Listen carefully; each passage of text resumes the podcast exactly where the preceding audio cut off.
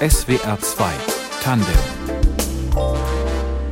Ich bin Fabian Elsässer, schönen guten Abend. Auf alle, die diesen oder auch den vorigen Sommer heiß oder sogar sehr heiß fanden, dürfte dieses Zitat verstörend wirken. Jeder heiße Sommer, den wir jetzt erleben, wird von zweitausenddreißig oder zweitausendvierzig aus betrachtet ein kühler Sommer gewesen sein.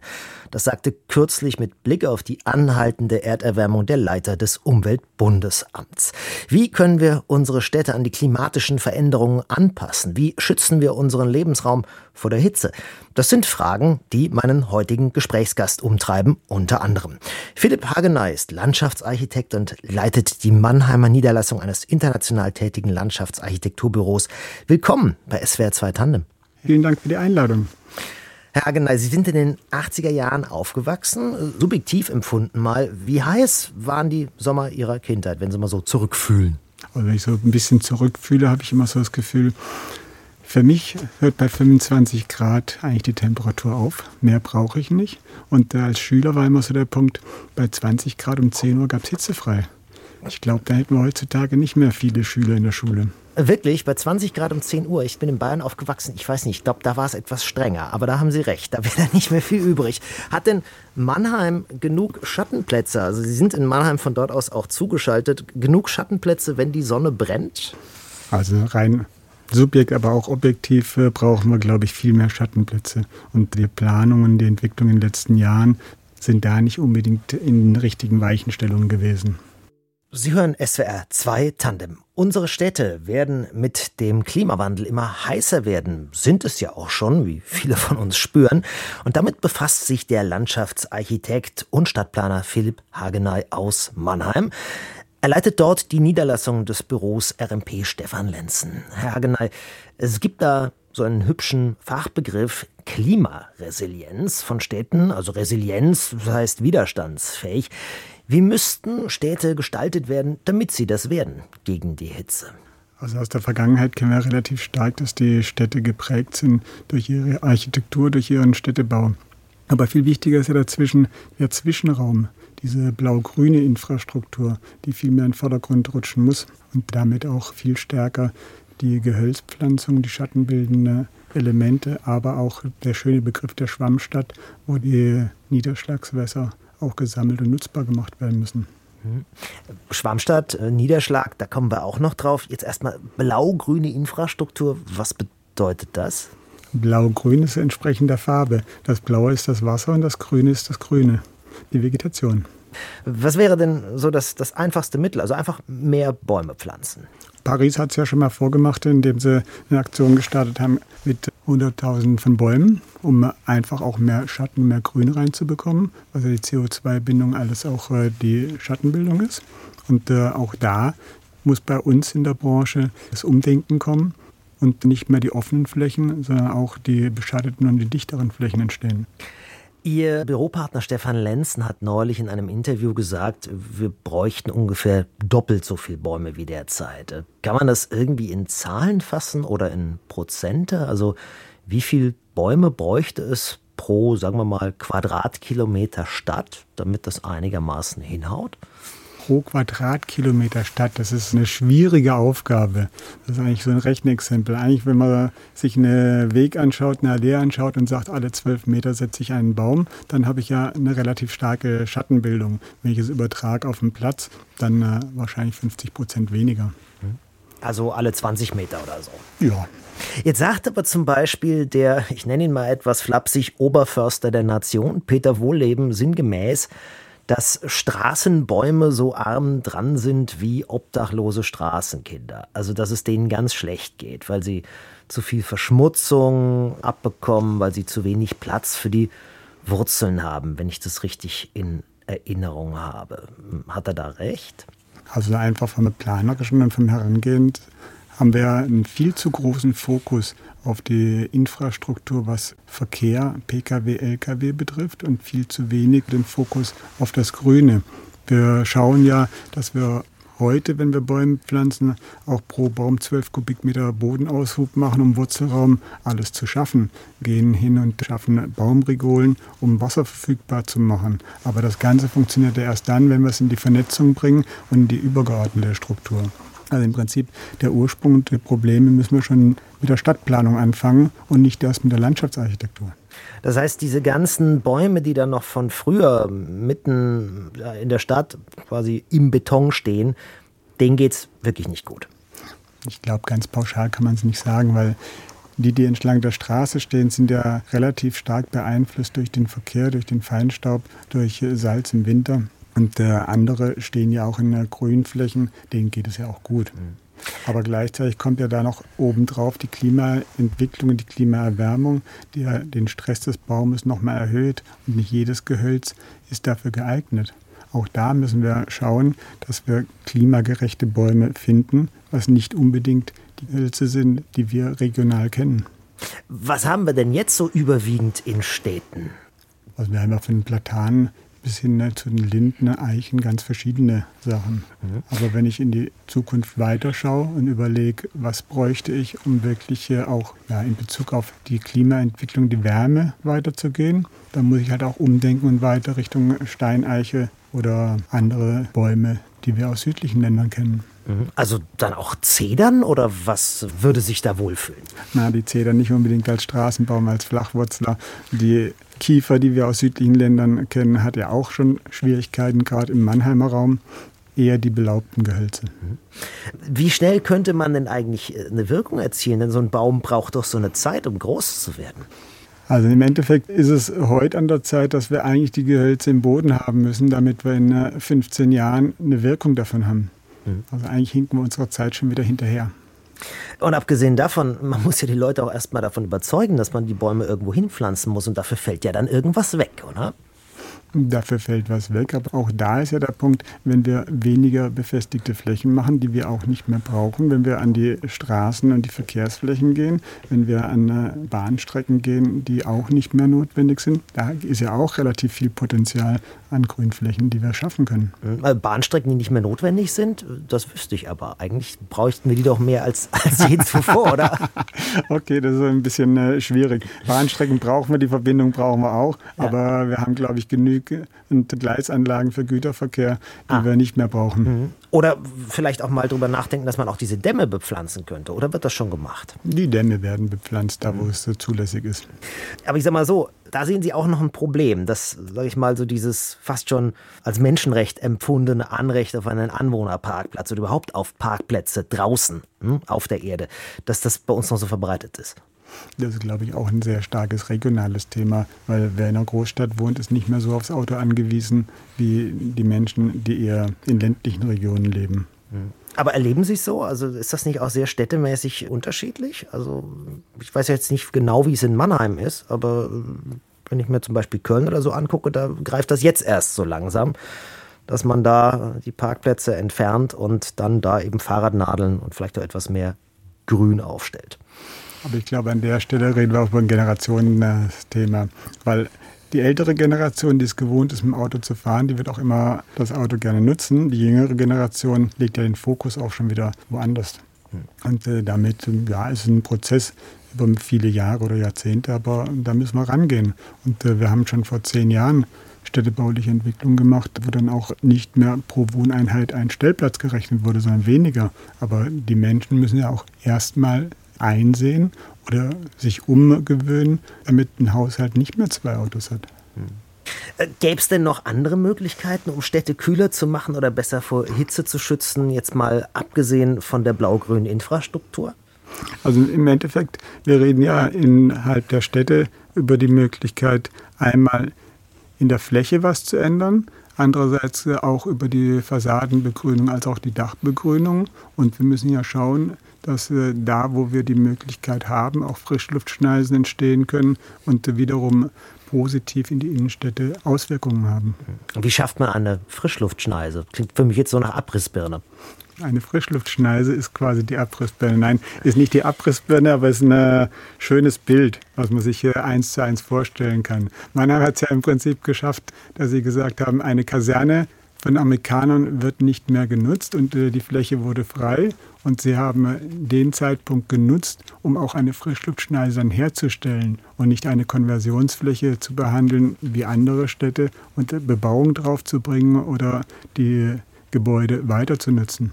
S W R zwei Tandem heute mit Philipp Haggeney. Er ist Landschaftsarchitekt und Stadtplaner und er wünscht sich grünere, vor allem hitzegeschütztere Innenstädte angesichts der immer höheren Durchschnittstemperaturen.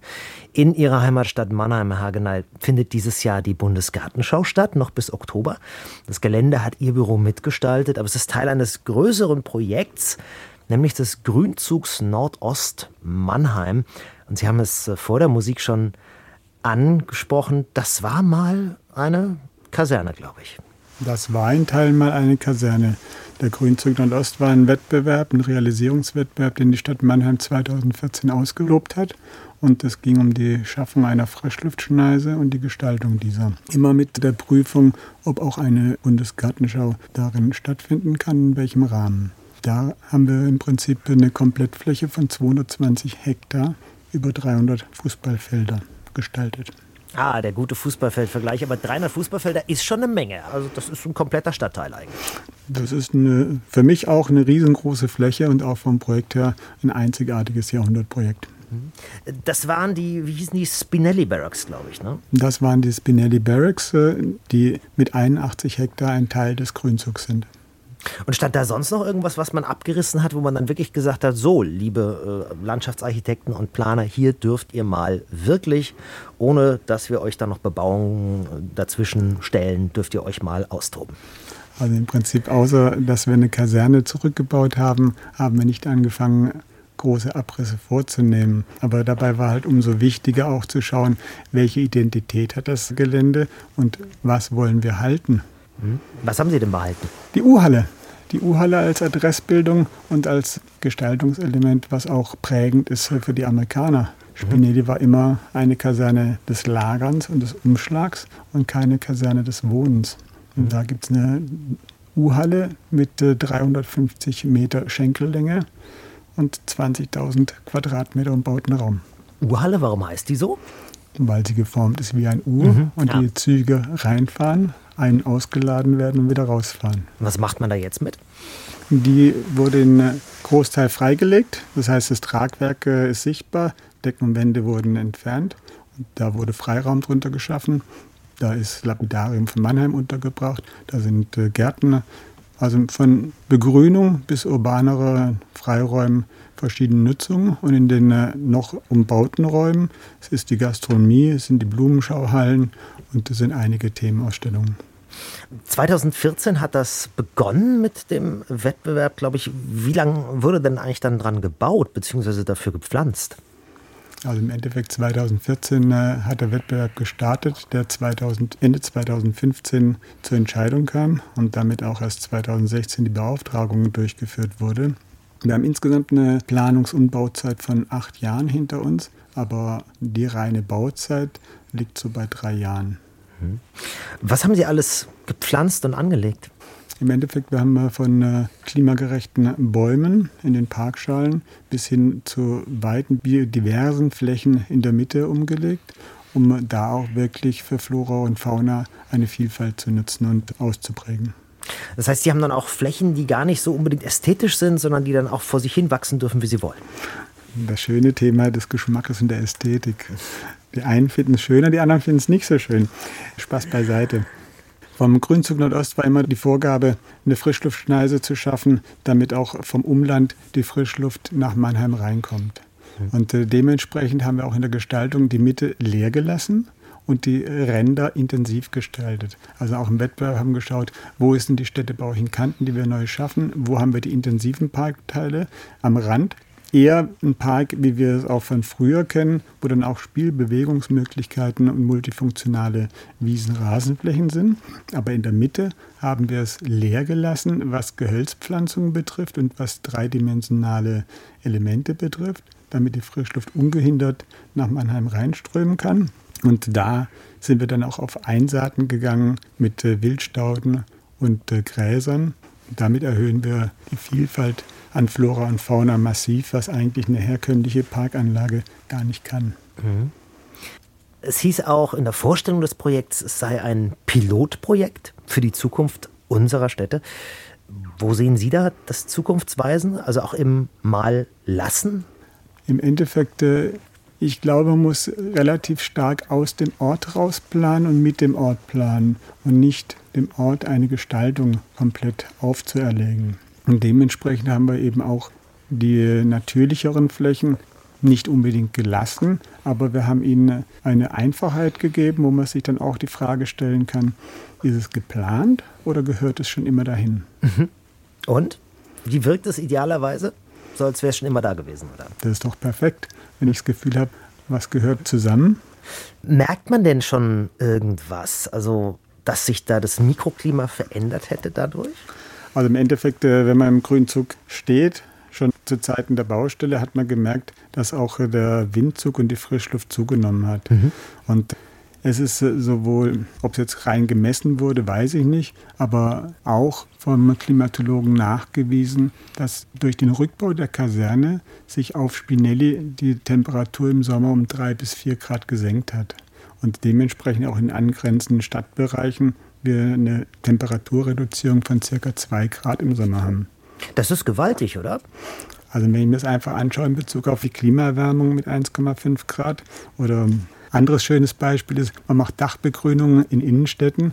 Darüber schafft man es auch nur, die Temperatur um eins Komma drei bis eins Komma vier Grad zu senken. Mhm. Und wir reden im Grünzug über drei bis vier Grad. Also schon große Maßnahmen, große Wirkung. Ne? Genau. Wobei, ja, jetzt ist natürlich auch die Frage, was für Rahmenbedingungen hat die Stadt überhaupt dafür schaffen müssen, damit so eine grüne Oase entstehen kann? Also das Schöne ist ja, dass die Stadt Mannheim relativ früh das Thema Klima und Biodiversität aufgegriffen hat und schon die Chance genutzt hat, eine Kaserne, die frei wurde, auch rückzubauen und damit einen Grünzug herzustellen. Das ist ja auch eine wirtschaftliche Frage. Und dieser Optimismus, dieses nach vorne schauen, wie wichtig ist das in Ihrem Beruf als Städteplaner und Landschaftsarchitekt, auch mit dem Blick auf die gerade erwähnten Hindernisse?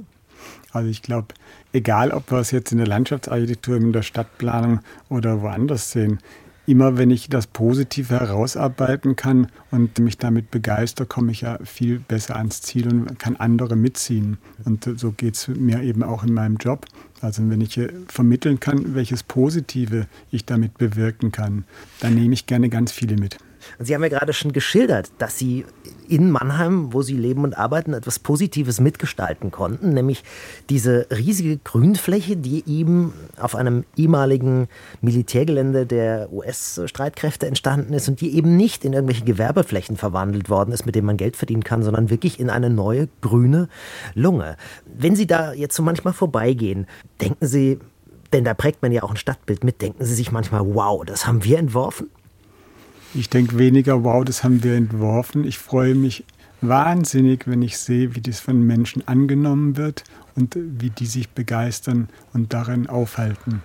Und das ist, glaube ich, das Wichtige, weil wir können was gestalten, aber wenn es die Bevölkerung und die Betroffenen nicht annehmen, dann können wir auch nichts bewegen. Haben Sie das auch schon mal gehabt, dass Sie ganz viel Herzblut in was gesteckt haben und dann, Sie müssen es jetzt nicht verraten, aber ich bin natürlich neugierig, und, und dann haben Sie sich anschließend gesagt, ah, nee, will irgendwie keiner? Ja, ich glaube, das kennt jeder von uns aus Planungsprozessen, dass man versucht hat, was aus seiner Sicht sehr Positives zu bringen, was andere nicht ganz so angenommen haben.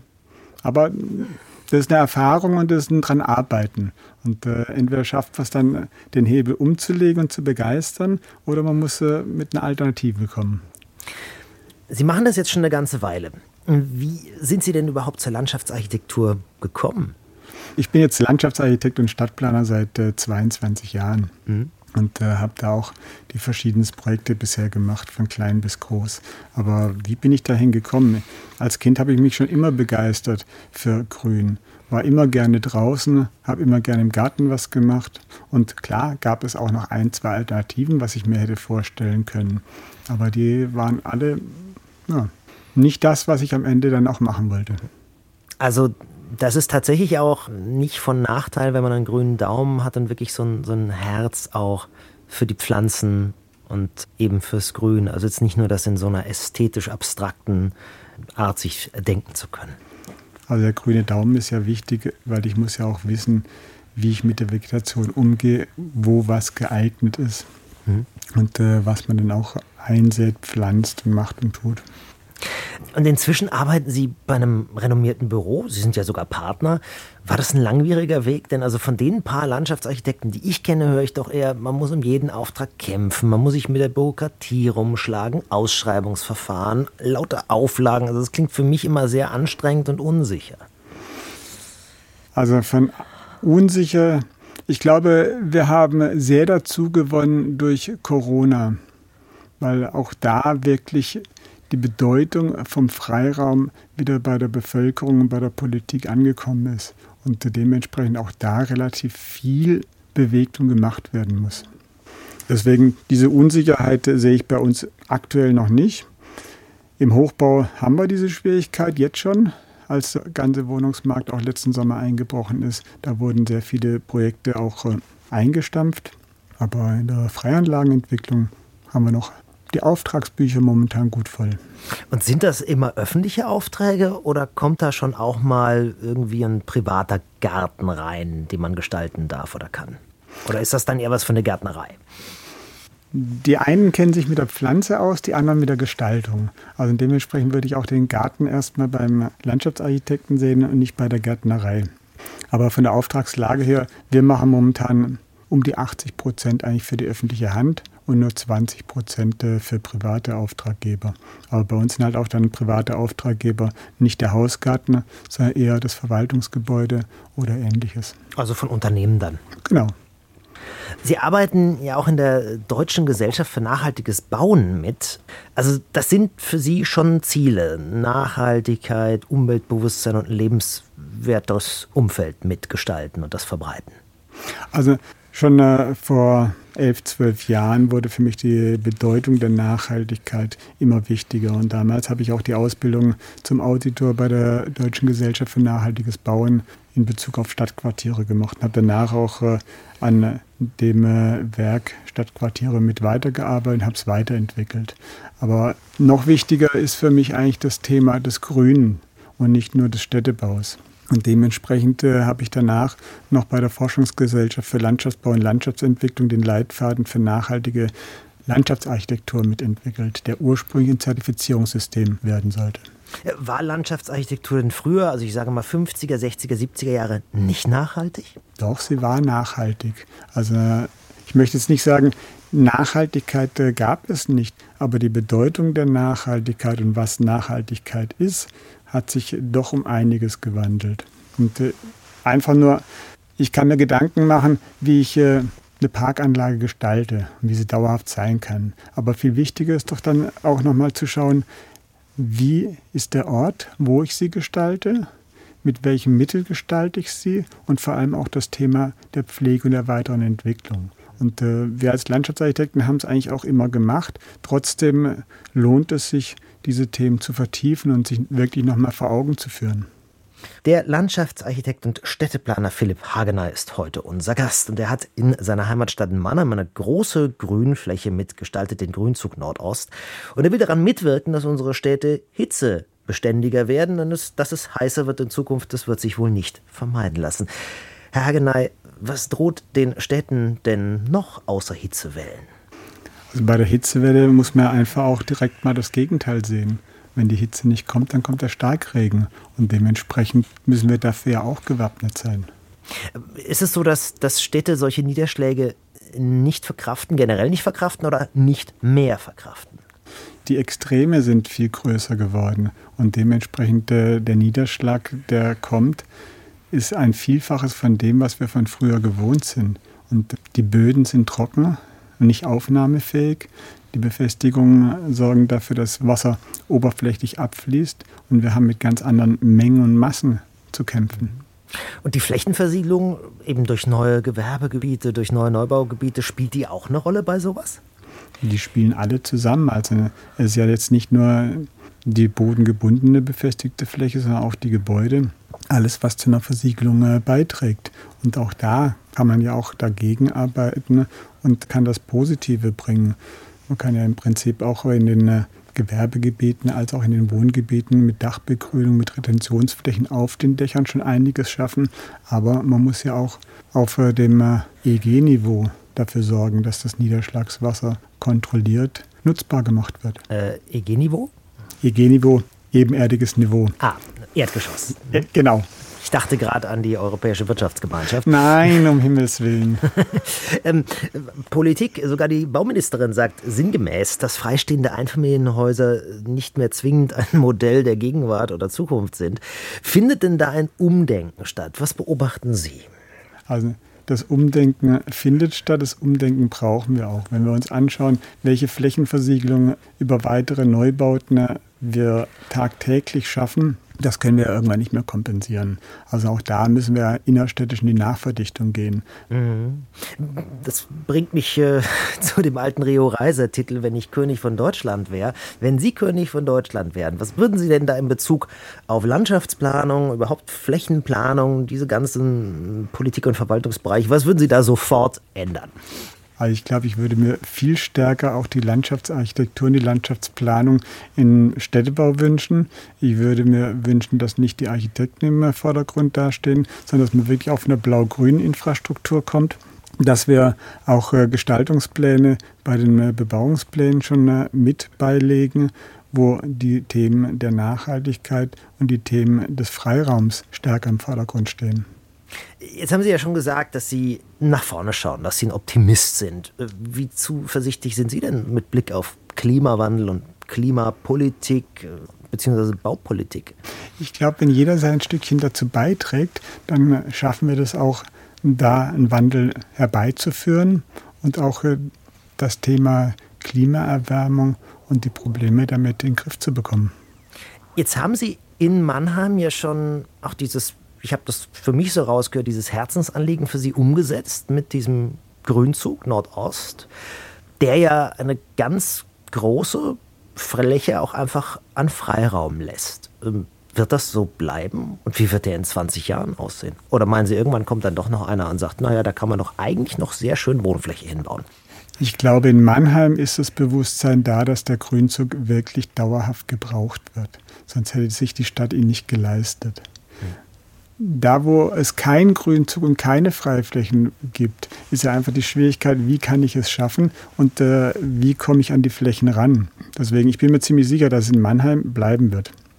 Was möchten Sie denn gerne noch bauen oder gestalten? Ich meine, Sie haben vorhin schon gesagt, das da, das war ein Jahrhundertprojekt. Also das kriegt man wahrscheinlich auch so, wenn man schon so lange dabei ist wie Sie und das Renommee hat wahrscheinlich nur einmal hingeworfen, oder? Oder beziehungsweise nicht hingeworfen, das, kriegt, das zieht man nur einmal an Land. Also... Da muss ich gestehen, wir als Büro haben äh, da wirklich Glück gehabt in den äh, Wettbewerbsverfahren, weil wir zuerst die Bundesgartenschau in Koblenz gemacht haben. Ich habe in Hamburg die internationale Gartenschau mit dem Inselpark gemacht und jetzt das äh, Projekt Grünzug Nordost. Also ich bin schon ein bisschen verwöhnt. Also, deswegen, sagen Sie mal, was, was steht denn für Sie noch an? Was würden Sie unbedingt mal gerne machen?